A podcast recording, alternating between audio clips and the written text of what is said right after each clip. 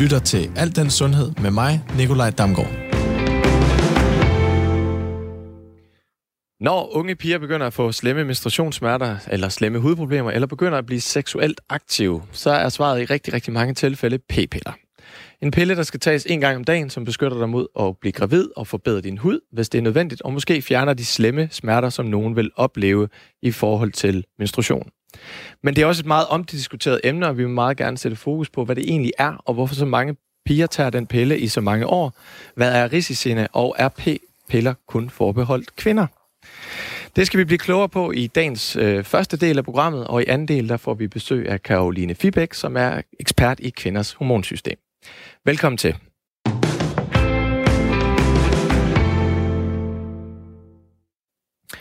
Og min gæster i dag, det er dig, Lise Højer, der er praktiserende læge her i Aarhus. Og med på telefon har vi Lina Steinruth Mørk. Du er fra Kraftens Bekæmpelse og har forsket i p-piller i rigtig mange år. Velkommen til jer to. Lise, lad mig lige starte med dig. Tak. Øh, hvor ofte udsteder du p-piller i løbet af en uge? Uha. Nu er jeg jo praktiserende læge i Aarhus Midtby, hvor der er en, en rigtig stor ung befolkning, og der har jeg været i 20 år, så jeg vil sige, det sker måske en gang om ugen, at jeg opstarter p-piller. Gennemsnit, ja. En gang om ugen? Ja. Det var ikke meget. Nej. Og vil du ikke prøve at tage os igennem sådan en almindelig konstitution, hvis der kommer en ung pige til dig, som gerne løfter sløret for, at hun måske gerne vil begynde at starte op på p-piller, eller om det er en god idé. Hvad er det, hvordan, hvordan fungerer det i praksis? De før pigerne kommer til mig, så er de jo rigtig godt forberedt. De har jo allerede snakket med veninderne og hørt om, hvad, der er, hvad de bruger, og hvad der er gode løsninger, og kan man sige, der er jo rigtig mange piger, som netop, som du siger, der, der døjer med menstruationssmerter eller kraftig menstruation, og gerne vil have løst det problem. Det er det, der er nærværende for dem. Så når de kommer op til mig, de har selvfølgelig også været på nettet og Ja, ja. google rigtig Dr. meget. Google. Men øh, når de kommer op til mig, så, så er der allerede, kan man så sige, en, en form for forventning. Øhm, og, og så er det jo så det, som, som de jo byder ind med. Og så må man jo gå ind og prøve at, at høre øh, også, hvad de ved om det allerede, og også om, hvad der er af fordele og ulemper, og, og at der også er andre præventionsformer. Øh, den snak, den har vi mere og mere, så, øh, og, og så skal vi jo selvfølgelig også øh, så følge op på konkret, hvordan man skal tage den her p-pille, og hvilke gode effekter man kan forvente, og også hvilke bivirkninger der er.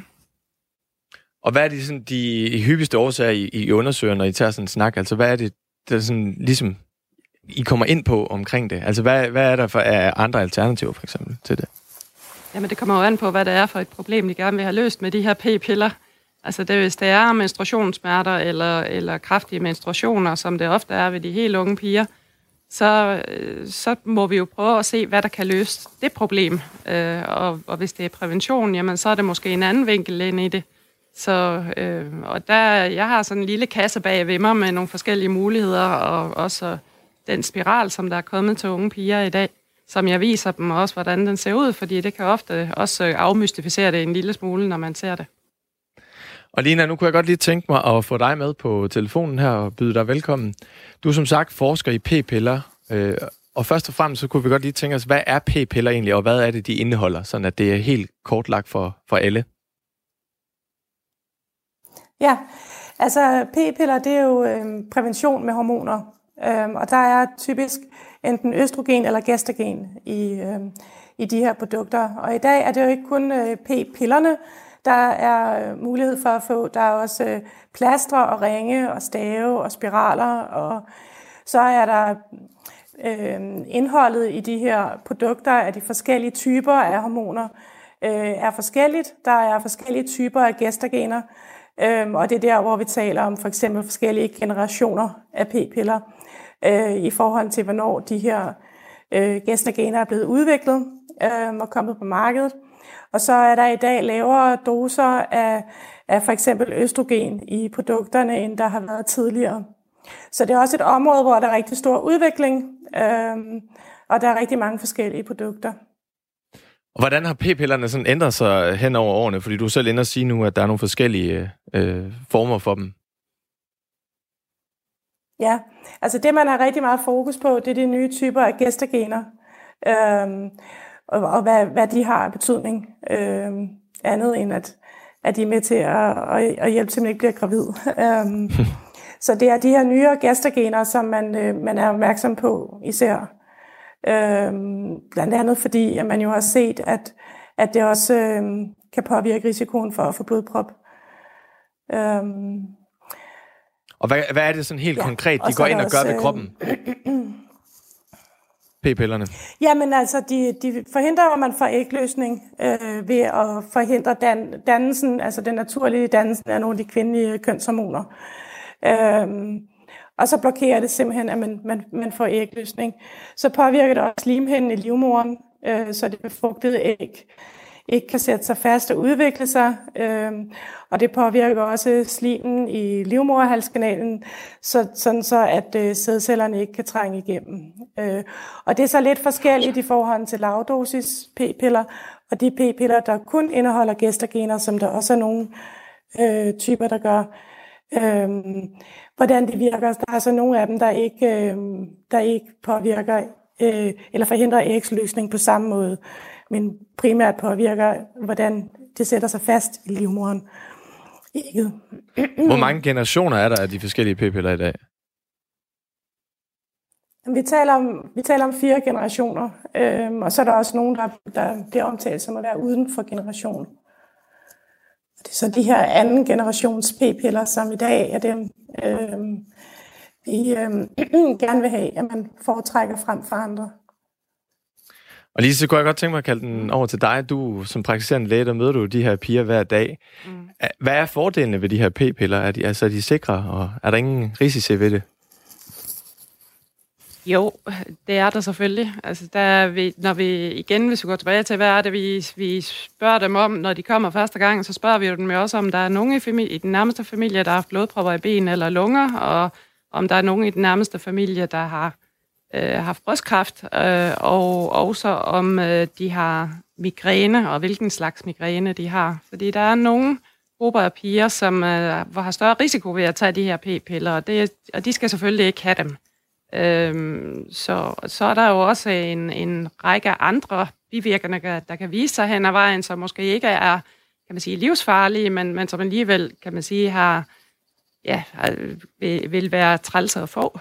Så, hvad, hvad kunne det være, for eksempel? Jamen, det kunne være humørsvingninger, det kan være slimhindeændringer, det oh, kan ja. være øh, påvirket sexlyst, og øh, så, så der er selvfølgelig nogle, en række bivirkninger, vi skal være opmærksom på, og som vi også, øh, derfor har vi den som regel også. Vi tager også et blodtryk som udgangspunkt, for det er vigtigt at følge for nogen, for os for højt blodtryk er det. Og derfor sætter vi dem også altid til en konstation tre måneder efter, de er startet, for at høre, hvordan går det, og Øh, har der været nogle bivirkninger? Hvordan er menstruationen opført den så ordentligt? Og så videre. Så så der på den måde bliver tjekket op på det. Er det, er det nemt for pigerne, de her unge piger? Altså, er det en nem måde at, at beskytte sig selv, kan man sige? Altså, det må man jo sige, at, øh, at det, det, synes, det synes de. Øh, det må man, at de øh, synes ikke, at det er et stort problem, at de glemmer det. Det skal vi selvfølgelig også vejlede dem i. Hvad så, hvis jeg glemmer en pille, og hvad er tidsvinduet, og øh, hvad, hvad er risikoen for at blive gravid, når, vi, når man ikke tager det en dag. Så, øh, så man bortset fra det, så, ja, så står den ved siden af tandbørsten og ligger i, i kosmetikpungen, og de tager, skal, tager den med, når de skal på weekend. Så det er de ret gode til. Og få gjort. Ja. ja. Og så, uh, Lina, der kunne jeg godt lige tænke mig at kaste den over til dig, for vi hører Lise her fortælle for hendes daglige praksis om, at uh, det er jo smart, og uh, pigerne er gode til det, og det er nemt, men også, at uh, det kan have nogle bivirkninger. Er det overhovedet hensigtsmæssigt at være på p-piller? altså, det har jo den store fordel, at man ikke bliver gravid jo. Men mere med tanke på, så hvad det ellers skal gøre ved kroppen? formålet med at tage dem, så...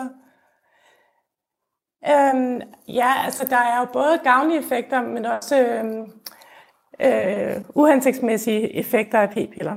Øhm, altså man, man har set, at i forhold til de gavnlige effekter, at det, det nedsætter risikoen for kræft i æggestokkene.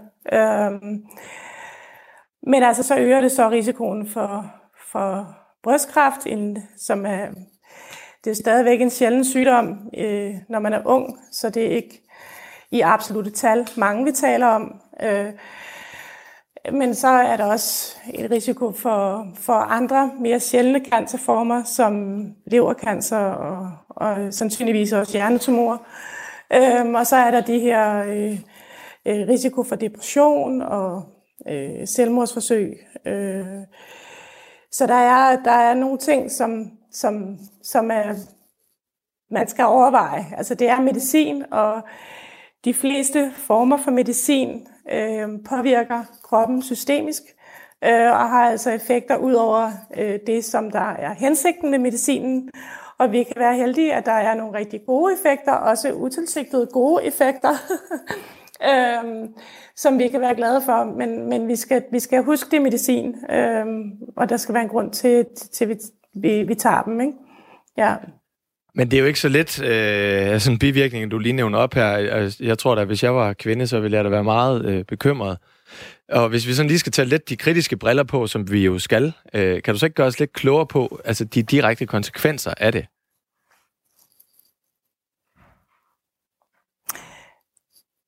I, altså, man skal jo være, altså, kvinderne skal være informeret om de her ting.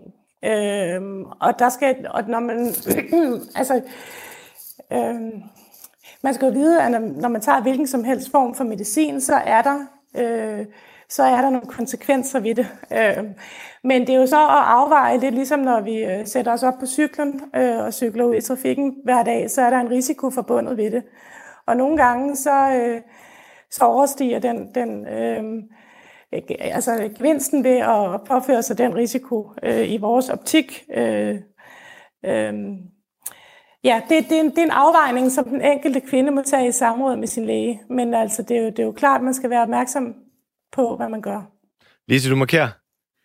Ja, det er jo, det, det, jeg, jeg tænker, når jeg sidder og hører det her program, så vil jeg få være, også som du siger, blive forfærdelig bekymret, hvis jeg tager p-piller. Og der, der synes jeg også, at, øh, at vi skal, øh, at vi skal passe lidt på, fordi det er jo noget medicin, som hjælper ekstremt mange unge piger og ud over deres menstruationssmerter og øh, øger deres livskvalitet. Og når vi snakker brystkræft, så er det den risiko, de har nu og her, men ikke på sigt øh, og hvor den øges oh, med 1,5 um... promille.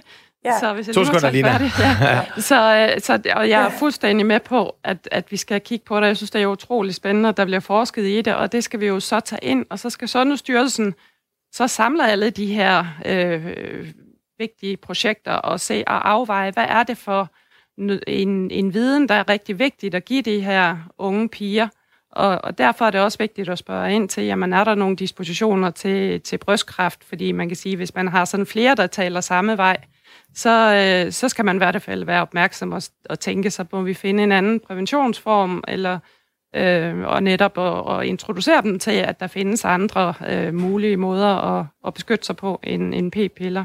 Og heldigvis så er de unge piger, de er jo meget kritiske i dag, og de er, som sagt, så er de rigtig, rigtig godt forberedte. Og, øh, og vi må også sige, at, at brugen af p-piller er jo også faldende. Så, øh, så det fylder meget, meget mere i min hverdag nu at tage de her snakke om, om hvad der er af, af muligheder. At det så ofte er den her gestagenspiral, de så vælger i stedet for, øh, fordi det også giver dem mange positive virkninger, det er nemt osv., at det så også har en risiko. Det, det, var, det må jeg sige, det, det er jo noget nyt, som øh, vi jo også er nødt til at, at vide noget mere om. Og Lina, du, øh, du markerede før, eller kommenteret før, at du havde en, en indvending. Ja, jeg er fuldstændig øh, enig øh, i det, som Lise siger. Det er bare en ting i forhold til det med, det lige, i forhold til cancer, der er det ikke kun øh, den risiko, man har nu og her, med at man tager dem. Øh, fordi de fleste kvinder tager, øh, tager jo ikke p-piller i, i et år, og så stopper der. De fleste de, de tager det i længere tid ad gangen, og der, der ved vi, at hvis man har taget p-piller i længere tid, så var risikoen også ved, når man stopper, og det gælder også i forhold til brystkræft. Og der kan man sige, at det er vigtigt at huske, at brystkræft det er yderst sjældent for unge kvinder. Altså, det er virkelig øh, små absolute tal, vi taler om her. Men der, hvor, at, øh, som Lise også påpeger, altså, hvor, hvor man bør overveje det, det er, når man, når man bliver måske over 30, nærmer sig de 40, så det er det et absolut risiko for at få brystkræft, er altså større for eksempel. Og det, det er her, at, at man, man kan begynde at overveje. Øhm, Ja. Om, om det er stadigvæk p-piller, der er det rigtige valg. og og det, det er også i forhold til hormonspiralen, øh, fordi den, den har man måske troet, at den var lokalt virkende. Øh, øh, og det kan, det kan man se, at det er den ikke øh, alene. Øh, Lina, jeg er lige nødt til at, at, at afbryde det her, fordi jeg ved også, at du har snakket med min producer Louise om, omkring det her med ny forskning inden for p-piller og depression. Kan du gøre os lidt klogere på, på det?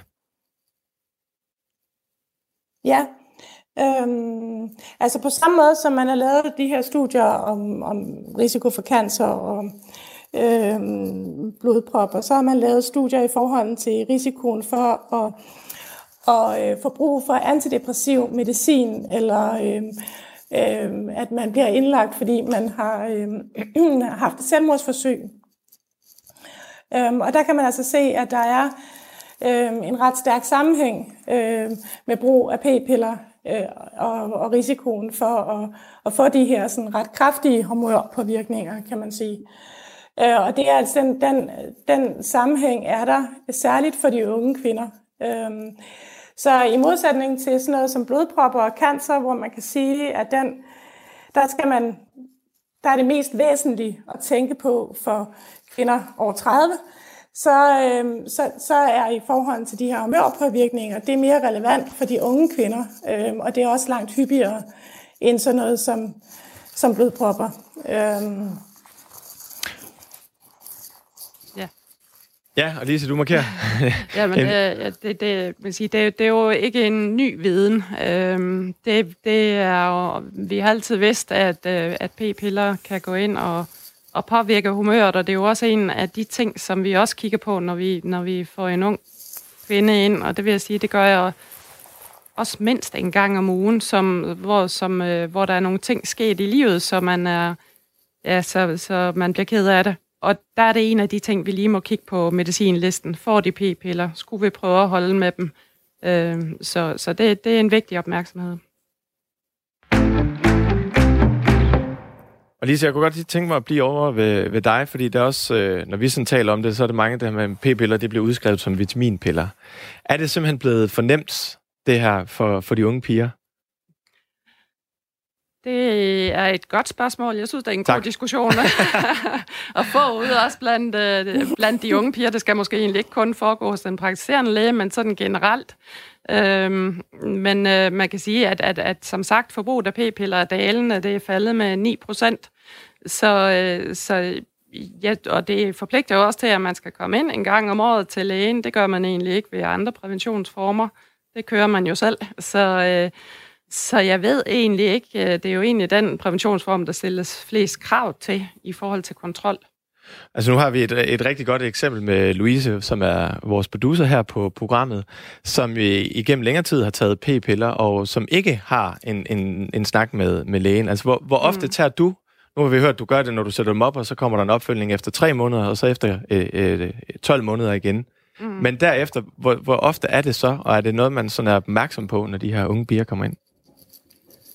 Jeg vil sige, at den bliver lige så tit startet hos den unge pige, at øh, de har nogle spørgsmål til det, og det oplever som sagt meget mere, øh, øh, som, som tiden er gået, og der kommer kritiske spørgsmål. Man må sige, det er egentlig også først inden for de sidste par år, at der er kommet nogle rigtig gode alternativer for tidligere. Der var spiralen forbeholdt dem, der havde født eller havde været gravid, og, og minipiller, det var noget, man skulle tage med et tidsinterval på, på to timer. Så man kan sige, at det er først inden for de sidste år, at der egentlig er kommet nogle gode alternativer til p-piller. Men din sådan faglige, synes du, man, man burde oftere tage det? Altså nu for eksempel Louise, hun har været på p-piller i seks år, og overhovedet ikke fået en snak med sin læge omkring det. Øh, burde det lægges ind som protokol, at man, man tog den snak oftere i forhold til det? Det kunne godt være, at det var en god idé. Altså, det er jo nok konsekvensen af alle de overvejelser, al den nye viden, der er kommet, at øh, det, det, det er der ikke utænkeligt, at det kunne være en god idé. Og Lina, du har fortalt om sammenhængen mellem depression og p-piller. Øh, er det en, med i dine overvejelser, når du sådan får unge piger ind, som er deprimerede, eller ser unge piger, som er deprimerede? Undskyld til Lise. okay. ja, undskyld, Lina, jeg ser jo ikke den der. Øh, Lise, er det, når, når du får unge piger ind, der er deprimerede, ja. er det så med i dine overvejelser, om de tager øh, p-piller? Ja, det er ja. det. Det er det. Altså, vil sige, først og fremmest er det her jo, kommer der jo en lang historie med, at man er ked af det og deprimeret, og det er jo ikke noget, man stiller en diagnose første øh, konstitution, men ser dem over nogle gange, og så er det, man må kigge på, hvad er der egentlig den udløsende faktor, hvad kunne vi måske hjælpe med, hvad kunne vi ændre, som kunne, kunne hjælpe den unge pige. Og, og det vil sige, der er det, der er det nok ofte os, der, der, der lige foreslår, at man ikke kunne holde pause med p-pillerne, fordi de fleste piger, der tager dem, jo også er ret glade for dem. Øh, og måske synes, at det kunne de ikke, kan de ikke lige overskue her midt i det hele. Men, men det er ikke usundt at holde pause med dem og så starte op igen, eller hvordan? Jo, Ja. Det er det faktisk. okay. Så man, man kan sige, at det er også det er nok endnu mere usundt at gå og have en depression. Så, så når man er der, og man skal afveje de ting, så, så tænker jeg, at det er, er vigtigt at finde ud af, om det er det, der er årsagen. Og selv som mand, så synes Men, jeg faktisk... Men det er ikke rigtigt... Må jeg stille et spørgsmål? Ja, selvfølgelig, Lina. Fordi så vidt jeg har forstået i forhold til blodpropper, så er der ikke sådan helt afklaret øh, på den front, øh, om, det, om det er usundt at holde pause, i hvert fald kortere pauser. Øh, det er man enige om, at det er ikke så god en idé. Mm. Men hvis man har tænkt sig at holde et halvt års pause, så, så er der noget forskning, der tyder på, at det er en god idé, mens der er nogle andre, der mener, mm. at, øh, at man bare skal fortsætte. Øhm, det har du fuldstændig ret og det i. forhold til cancer er det jo ikke nogen god idé at fortsætte. Øhm, men det, det, det er rigtigt, og der ja, må man jo sige, at der har, har Lægemiddelstyrelsen jo et eller andet ansvar for at egentlig finde ud af, hvad der er ret og rang i det her. Øh, for, for det er det første halvår efter, man opstarter p-pillerne igen, og man har rigtig størst risiko for blodprop. Så det er ikke noget, man skal gøre, fordi man nødvendigvis lige... Øh, kan man sige, at kæresten slår op den ene dag, øh, så, så man skal da snakke med sin læge om, hvad skal vi overveje her, er det en god idé, og, og ja, kunne du, er der en anden præventionsform, eller hvad skal vi lige tænke her? Så, øh, så det der er en, en beslutning, man lige skal tænke over. Og man kan sige, at lige i forhold til, hvad for nogle p-piller man tager, vi udskriver stort set kun anden generations p-piller, som var dem, jeg startede med at udskrive for 20 år siden, så der er ikke sket meget udvikling der. Det er dem, vi primært udskriver. Og det, jeg ville have sagt før, det var, at øh, selvom jeg er mand, så synes jeg faktisk, det er ekstremt spændende, det her. Øh, fordi der er utrolig mange spørgsmål at, at tage stilling til. Noget andet, jeg ikke var helt bevidst om, som jeg synes også måske er meget interessant, det er p-pillen til, til mænd. Yes. Ved du noget om den, Lina? Spørg, spurgte du mig, eller spurgte du Lise? Jeg spurgte dig, Lina. Ja, Øh, nej, jeg ved, ikke, øh, jeg ved ikke nok om det med p-piller til mænd. Altså det, som jeg har øh, altså forstået på udvikling, det er, at de har nogenlunde samme bivirkninger som, øh, som de p-piller, man, man udvikler til kvinder. Øh, men øh, men jeg, jeg ved ikke ret meget om det. Det, det må jeg indrømme. Hvad tænker du, Lise? Vil det være en game changer, hvis du skulle til at øh, have mænd på p-piller? Det vil virkelig være en game changer. så jeg, jeg vil gerne... Øh, jeg kan, altså man kan sige, at... Øh, Ja, altså forvejen, det med, at man skal lade sig sterilisere efter, de har fået det her absolut sidste barn, det er rigtig svært at drive de mænd op til lægen. så, øh, så jeg tænker, at det er jo pigerne, der bliver gravide. Øh, og, og det, øh, jeg, jeg vil gerne se det ske. Jeg synes, det kunne være interessant. Så, Men tror du, det kommer til at ske? Jeg kan godt tvivle, øh, og det er der nogle, så, så der skal der ske nogle afgørende ændringer i den måde, vi, vi snakker med hinanden om sex, og, øh, og, og der, der, der, er et, der er et langt stykke vej, vil jeg sige. Okay, og det er godt, så behøver vi ikke at tage stilling til det. er interessant egentlig, at man, er det ikke interessant, at man i dag ikke taler ret meget om, om, om sterilisation, når man har fået de børn, som man skal have? Øhm, øh, altså, jeg tænker, jeg, jeg, jeg blev da informeret om, at der også findes en form for sterilisationsmetode, hvor at, øh, at det er reversibelt igen, at det, man får sprøjtet noget ind i, i sædelederne, som blokerer, som kan fjernes igen. Men, øh, men jeg må da ikke gå sådan bare i min omgangskreds, er der ikke ret mange mænd, der har valgt øh, mm-hmm den form for prævention, selvom de har fået de børn, de gerne vil have. Ja, kan du snart svare på det med Nikolaj? ja, jeg, tænker, jeg tænker, men det er som jeg, jeg er ikke så, jeg er lidt en kylling, hvad det der angår, så jeg tænker, at sådan rent... Øh, det er der flere mænd, der Ja, det, det vil blive et no-go, og man ved jo aldrig, hvornår man er færdig, tænker jeg. Nej. Så, øh, så det tænker jeg ikke, og, og jeg tænker også, at jeg vil være lidt mistænkelig omkring øh, p-pillen i forhold til de her bivirkninger og sådan nogle ting. Det har også nogle lignende bivirkninger. Ja. ja. Lina Steinruth Mørk, tusind tak, fordi du var med øh, til det her mega spændende emne. Og Lise, du bliver hængende lidt mm. endnu. Tak. Og nu springer vi nemlig til næste emne og lukker endnu en gæst ind i studiet. Karoline Fibæk, velkommen til dig. Du er naturopat og ekspert i øh, hormonsygdomme hos kvinder. Ja. Og du er netop kommet, fordi det skal handle om øh, hormonsygdomme nu her, og øh, hvor i dag har vi fokus på PCOS og PMS. Og lige så højt som sagt, så har vi fået lov at beholde dig lidt endnu til at være med på sidelinjen. Først og fremmest, Karoline, vil du ikke fortælle, hvad en naturopat er, og hvordan du ligesom arbejder? Jo, det vil jeg da gerne. Jeg er øh, sådan en form for naturlæge, kunne man nok godt kalde det, hvor vi arbejder med kost og kosttilskud, livsstil, stress, for meget motion, for lidt motion, og så ser vi rigtig meget på biokemien i kroppen, og prøver på at finde ud af, hvad der er rodårsagen til, til de forskellige personers øh, lidelser, i stedet for bare at se på, på en diagnose og behandle den. Så det er sådan, du arbejder med, i, når du arbejder med mennesker? Ja. Fantastisk. Øh, og vi har snakket om på redaktionen her om øh, PCOS, som jo polycystisk ovarie syndrom, færdigt navn, og så PMS, som er præmenstruel syndrom, om hvad det egentlig er. Og min kære kollega Louise Pilegaard har snakket med Ditte Trolle, som er specialist i kvindesygdomme, fødsler og lektor på Aarhus Universitet. Og hun siger sådan her om øh, PCOS.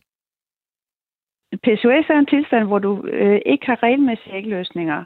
En gang imellem, så har du slet ikke ægløsninger, og en gang imellem hos nogle kvinder derude bliver ægløsningen helt. Typisk så danner du også for meget mandlig kønshormon. Øh, så der ægstokkene fungerer ikke normalt. Altså, de laver ikke det der æg en gang om måneden, som de skal. Øh, til gengæld så laver de mere mandlig kønshormon, end de burde gøre. Så det, det er, det, det, måden, det så viser sig på, det er typisk ved, øh, at man får uregelmæssige menstruationer. Typisk går der længere imellem menstruationerne, end, øh, end der skal. Øh, og så at man kan få symptomer på grund af det der øh, øgede mandlige kønshormoner. Det kan for eksempel være i form af uren hud eller uønsket hårvækst. Og når man så ser på æggestokkene med ultralyd, så kan man se, at der er en masse æg, øh, som er gået i stå i udviklingen. Så normalt så starter en hel masse æg hver måned med at udvikle sig, og så er der et af dem, der på et tidspunkt tager føringen, og som bliver til det æg, der skal lave ægløsningen. Men her kan man så se, at den proces går i stå, så der er ikke noget æg, der tager den der føring. Men alle sammen går i stå på et vist niveau og bliver ikke mere end under en centimeter, altså den der lille ægblære, som de ligger i øh, bliver under en centimeter i diameter som regel. Og den kan man tydeligt se på ultralyd. Hvis der er mange af dem, øh, så kalder man det netop PCO, polycystisk ovarie, og det betyder, at der er mange ægblærer i ovariet. Og grund til, at vi selvfølgelig har dit Trolle med her, det er sådan ligesom for helt kortlagt, hvad er det egentlig, vi snakker om, så alle lyttere er med. Det, øh, Ditte, hun siger her, vil det også være din beskrivelse, Karoline? Ja, det er det. Det, vil det. Jamen, det var dejligt nemt, så. Hej, hej. Ja, hej, hej. Fordi vi har nemlig også spurgt Ditte Trolle om det her PMS, sådan at vi lige er, er sikre på. Og til det, der siger hun uh, det her. Jamen, PMS er en tilstand, som man har typisk før øh, menstruation, altså mellem ægløsningen og menstruationen. Og det er den periode, hvor, hvor kroppen laver et hormon, der hedder progesteron, og det kommer fra æggestokken. Og det er som om, der måske er nogle kvinder, der er mere følsomme for det der progesteron, end andre ikke er, og som netop reagerer ved at få PMS-symptomer. Og de PMS-symptomer er typisk noget med, at man, øh, man kan føle sig oppustet, man kan føle sig irritabel, man kan samle lidt mere væske i kroppen, man kan få en vældig trang til sukker øh, og søde ting, altså, og føle sig sådan alment ja, øh, lidt ved siden af sig selv, og øh, måske netop mere irritabel, mere sur, end man ellers er. Og jeg går ud fra, at du også er nogenlunde enig her. Mm. Ja. øh, hvor ofte møder du øh, kvinder med de her tilstande? Øh, altså, hvor udbredt er det? Rigtig tit. Ja. Øhm, og altså, nu har jeg ikke øh, klienter længere. Jeg øh, leder en, øh, en uddannelsesinstitution, i stedet for at vi uddanner behandlere øh, og, og sundhedsfagligt personale i de her teknikker. Så øh, jeg ser ikke til dagligt klienter på samme måde, men jeg hører det jo af, af alle mulige andre om mig. Øh, og min oplevelse er mere næsten, at kvinder ikke ved, at, at der er noget andet at gøre, at man ikke behøver at have det sådan. Og der er også rigtig mange kvinder, der faktisk slet ikke ved egentlig, hvad PMS er, andet end måske det at få det at vide af deres mænd imellem, hver gang de ikke er enige. Ja. Øhm, ja, så, øh, så min oplevelse er, at der, der er helt klart også et stort oplysningsarbejde. Og Lise, hvor, hvor ofte stod du på det her i din, din praksis? Jamen, det støder jeg ret ofte på. Det er jo øh, piger, som jo ellers jo er sunde og raske, øh, så hvor vi hvor snakken jo så kommer, eller hvor de tit henvender sig på grund af, at især bekymring, fordi deres menstruationer ikke er regelmæssige, men øh, nogen også, for det er måske mere sådan svært at gå til lægen med, med, med det med, med PMS, at man ikke er sådan helt top-tunet op til ens menstruation. Og Karoline, kan man snakke om forskel på PCOS og POC? Eller PCO, undskyld. ja, det er en masse for... Altså man kan sige, PCO er jo egentlig bare polycystiske ovarier og tegn på, at der står en masse små antral, renstillede antralfollikler, der er klar til at, at blive lagt, eller hvad man skal sige, øh, men som ikke får noget signal fra hjernen. Øh, hvor øh, når man har S'et bagpå, så det er et syndrom, som er en række øh, kriterier, man skal leve op til ifølge Rotterdam-kriteriet, øh, hvor der både skal være noget insulinresistens og øget testosteronproduktion. Så det er ligesom det er en alvorligere grad, kan man sige. Og Lise, jeg kunne godt tænke mig at få dig på banen, fordi hvis øh, Louise, min kollega, mm-hmm. kommer op til dig med PMS, hvordan vil du så øh, behandle hende? Jamen, øh, så, så vil jeg jo prøve at afdække, hvad er det, er der et mønster i det her, øh, og, øh, og kunne der være andre faktorer, der er spillet ind, og hvad, det, kunne, det kunne godt være, at man var ked af det af andre årsager, hvorfor man særlig sårbar lige i den her periode, hvad er anledningen til, at du kommer lige nu? Øh, Ja, det er egentlig ikke, det, det, det er ikke fordi, jeg putter lige præcis Louise på p-piller af den grund øh, overhovedet. Men p-piller bruges ofte til behandling af PMS, eller hvordan? Mm, ikke nødvendigvis, vil jeg sige. Altså, man kan sige, der er jo nogen, der har, har glæde af at ikke få menstruation øh, ved, ved for eksempel at få lagt en p-spiral. Det kan jo så i sig selv jo også medføre, har vi lige hørt, at man, kan, at man også kan, kan blive mere skrøbelig eller sårbar, eller endda få en, en depression. Så det er sådan en afvejning af fordele og ulemper, men nej, jeg sætter dem ikke typisk på p-piller, fordi de har PMS. Men kan det bruges til at afbalancere Altså man kan sige, det at det er en, øh, en hormonelt øh, betinget tilstand, så, så kan man jo selvfølgelig påvirke dem ved at gå ind og pille ved de her hormoner og ændre nogle forhold. Så det kan da godt være en af de ting, man, man prøver af, men jeg vil da sige, at det er mig da ikke helt fjern som Karoline at gå ind og kigge på, hvordan ser dit liv ellers ud? Er der noget, øh, du måske kunne skrue op og ned for i den periode, hvor, hvor du har PMS? Og nu hører vi så, at Lise bruger ikke øh, så ofte p-pillerne til det, men det er du mange andre, øh, der ligesom gør. Øh, hvad tænker du om det? Er, er, er det ikke en form for lappeløsning? Altså, jo, både over. Det er rigtig vigtigt. Jeg er ikke modstander af p-piller eller hormonel prævention på nogen måde. Øhm, det, som jeg, jeg fortæller for, det er, at man går ind og ser, hvad er den reelle rådårsag øh, til de her problematikker, hvor øh, øh, den amerikanske sammenslutning af gynekologer og obstetrikere udgav i, i 2015 et, øh, et, øh, en artikel, som handler om, hvordan man egentlig skulle bruge de her menstruationstegn øh, som et vitaltegn, ligesom vi har blodtryk og puls og de her ting. Fordi der er rigtig meget, øh, det kan sige om kvinders helbred. Øhm, og så kan man jo vælge derfra, hvordan man behandler det, men det kan være et spor i at, at afklare nogle underliggende symptomer, øh, både vitamin- og mineralmangler, eller blødersyndrom for eksempel også, men, øh, som, som kan være alvorlige tegn. Og det kan være vigtigt at gå ind og se på, hvad er det, hvad kan der være af rodårsager bag ved den kraftige menstruation, bag ved smerterne. Man ved for eksempel, at B6-mangel alene kan give kraftige menstruationssmerter. Øhm, så hvad kan man ellers gøre for at rette op på den ubalance, der egentlig er den, den underliggende årsag, som jo også virker systemisk i resten af kroppen. Men, øh, men menstruation kan være et rigtig godt tegn på, hvad der kan være i vejen. Så det er sådan mere sådan holistisk syn på at se og finde the root cause. Altså, øh, ja. ja. Og Lise, hvordan, er det også nogle af de elementer, du vil bringe ind i det, hvis det ikke lige skulle være p-piller?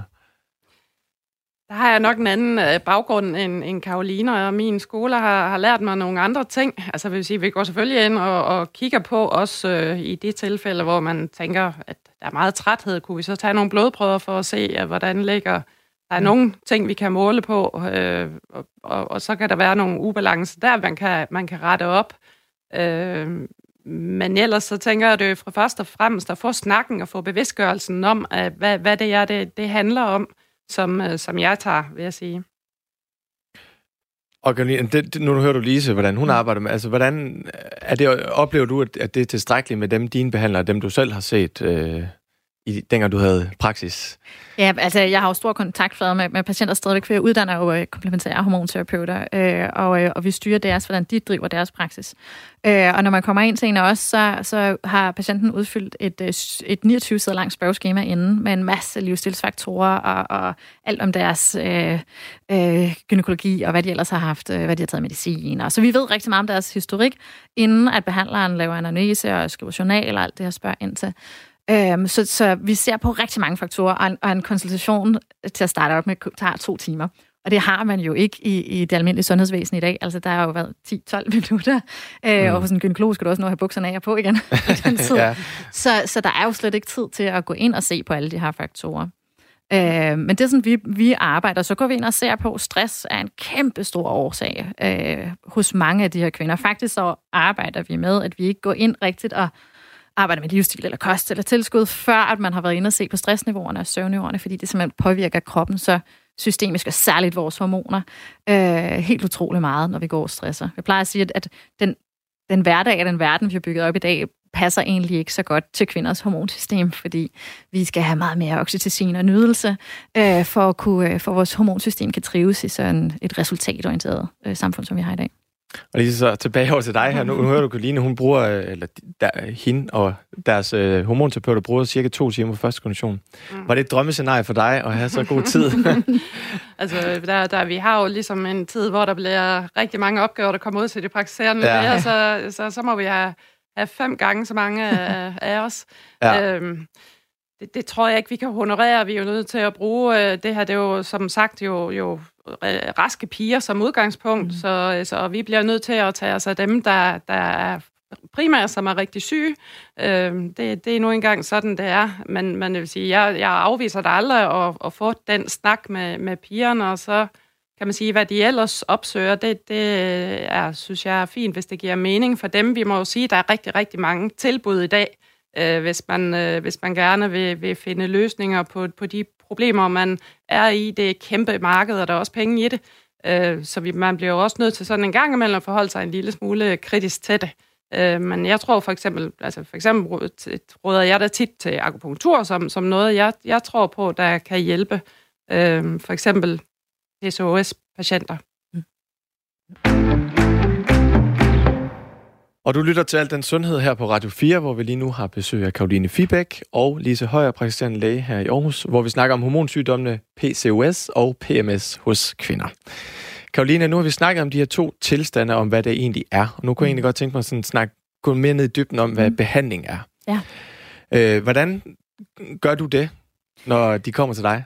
Jamen, det er jo meget forskelligt efter, hvad de kommer med. Men hvis man tager en, en tilstand som, som PCO, så finder vi først ud af, at vi arbejder faktisk med flere rodårsager til, til PCO. Øhm, og, og de er meget forskellige. Øh, jeg ser rigtig tit kvinder, der har fået at vide, at de har PCO. Og, så, øh, og der er det vigtigt at forstå, at det er jo ikke, det er ikke syster, der ligger på ægstok. Det er bare øh, underudviklet æg, der ikke får et signal fra hjernen til, at der skal være ægløsning. Og det kan der være mange årsager til.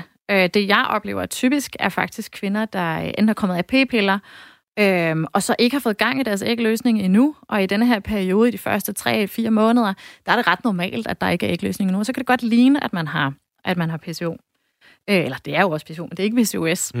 øhm, der, der er bare ikke kommet gang i den her ægløsning endnu. Og det kan tage tid, og der kan være nogle livsstilsforhold også. Øhm, men når så de her unge piger, de kommer ud af konsultationen, så ser jeg rigtig tit, at så slår de op i sundhedsmagasiner eller googler på nettet, og så tror de, de har PCOS.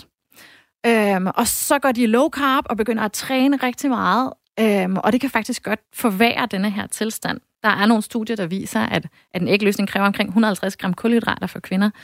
Øhm, så ved at begynde at træne rigtig meget og spise for lidt, enten for få kulhydrater eller for få øh, totalkalorier, så kan man faktisk godt hæmme sin egen ægløsning. Så hedder det hypotalamisk amenorrhea i stedet for. Så det er simpelthen signaler... Det skal lige sige langsomt igen. hypotalamisk amenorrhea. Okay. Som simpelthen er tak. hormonsignalet oppe fra hjernen og ned til, til, til ovarierne, til æglederne, til æggestokkene, øh, om at lægge et, et æg, når vi skal have ægløsning. Øh, jeg kalder det sådan for en, øh, for en slags øh, reproduktionslobotomi, man laver på sig selv. Øh, men fordi der er så lidt oplysning om de her sygdomme eller tilstande i vores, øh, i vores krop, så og, og der er så mange, der går på nettet og googler og søger i dag, så finder man tit de lidt forkerte opløsninger. Øhm, fordi der er helt sikkert også noget at gøre, hvis man har rigtig PCOS, som er øh, insulin, insulinresistens, øh, hvor vores T-celler i, i ovarien begynder at producere mere øh, testosteron, blandt andet der er hæmmet ægløsning, og der er en hel række af andre problematikker.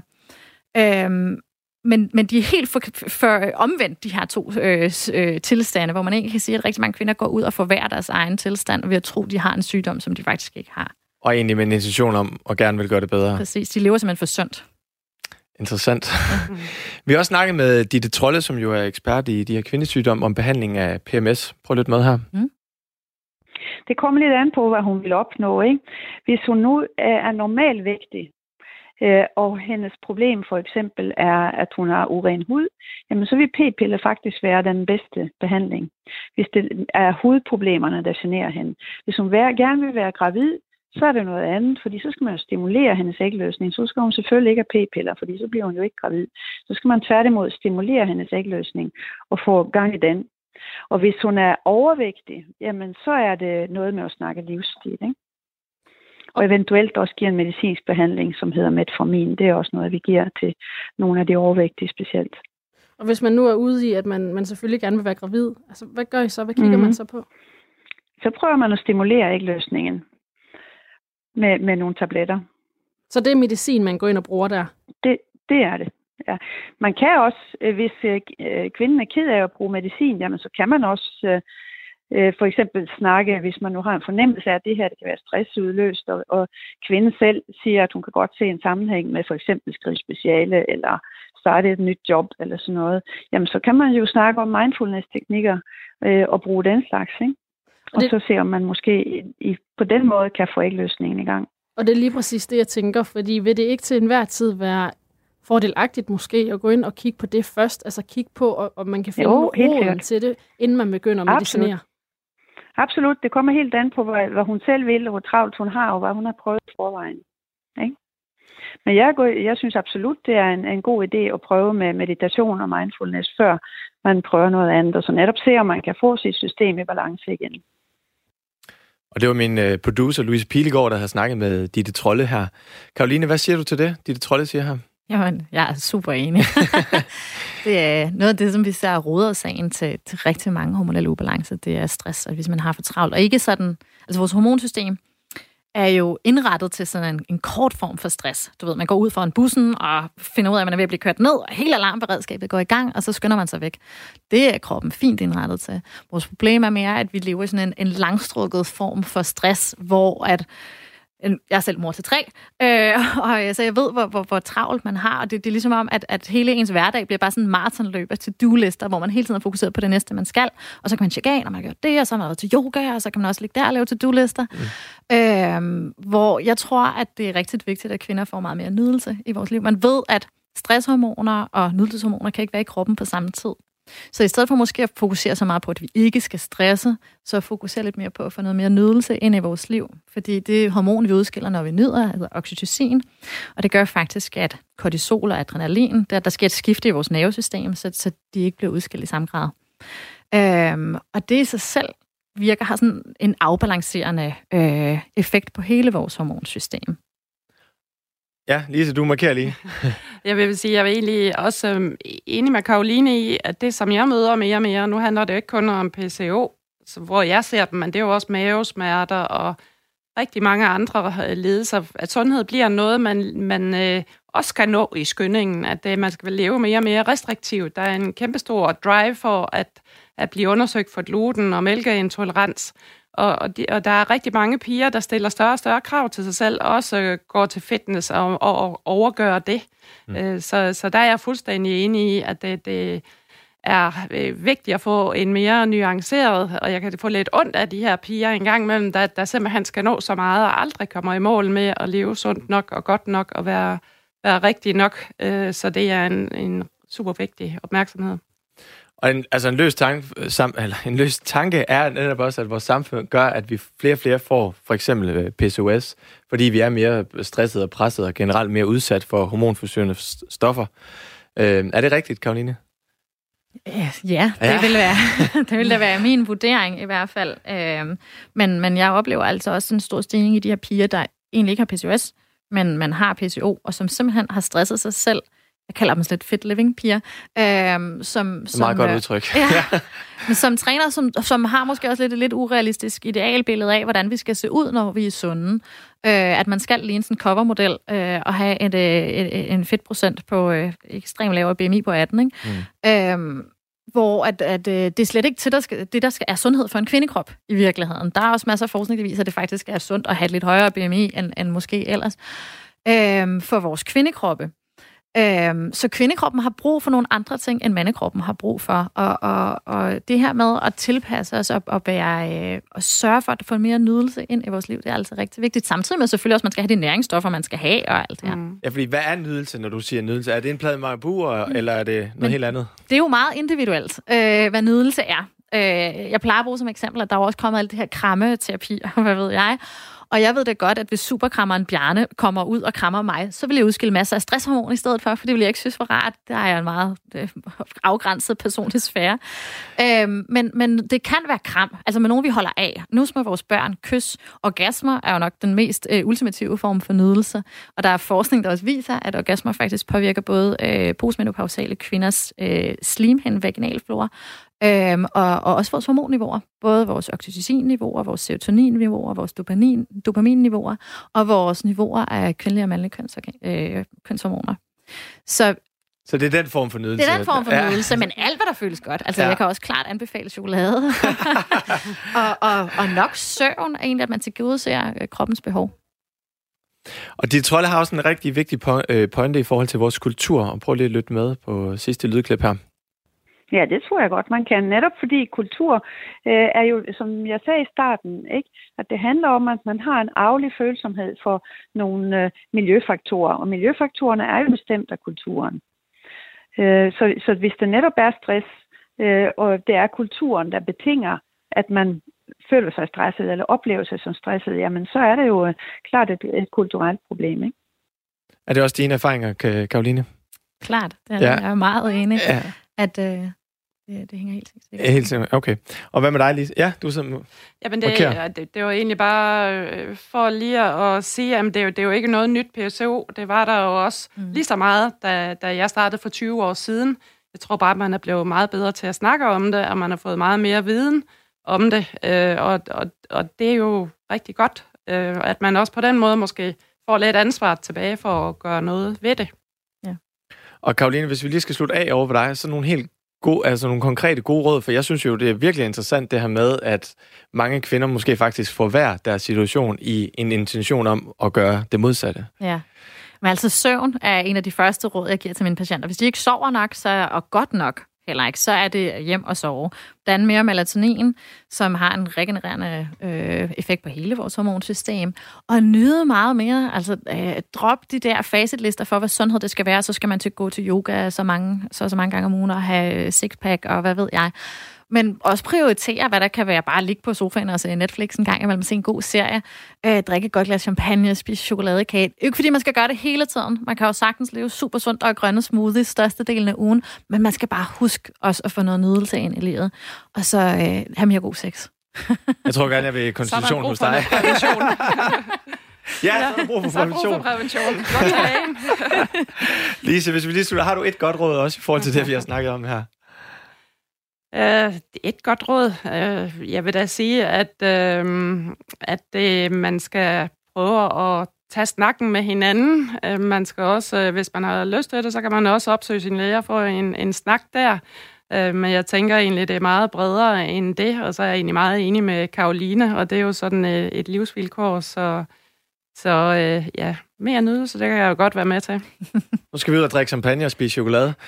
Tiden den er desværre ved at rende fra os. Det har været enormt spændende at have jer med, og i dagens program, der har vi blandt andet snakket omkring brugen af p-piller, og hvad det er for nogle konsekvenser, fordele og ulemper. Og her sidst i programmet, der har vi haft øh, dig, Karoline Fibæk, med, ekspert i kvindesygdomme, hormonsygdomme. Og lige så højere, du har været med øh, hele udsendelsen, så tusind tak, fordi at I havde lyst til at være med. Og også tak til dig, kære lytter, fordi du lyttede med til alt den sundhed. Og husk, at hvis du har nogle spørgsmål eller emner, som du godt kunne tænke dig, at vi skulle tage op, så er du meget velkommen til at skrive til vores mail, der hedder altdensundhed radio4.dk og altdensundhed radio4.dk. Og hvis du øh, vil lytte til nogle af vores tidligere programmer, så kan du finde dem som øh, podcast på Radio 4's hjemmeside, eller vores app, eller der, hvor du plejer at hente din podcast. Producer på dagens program var Louise Pilegaard. Tusind tak, fordi at øh, du lyttede med, og vi lyttes ved næste mandag.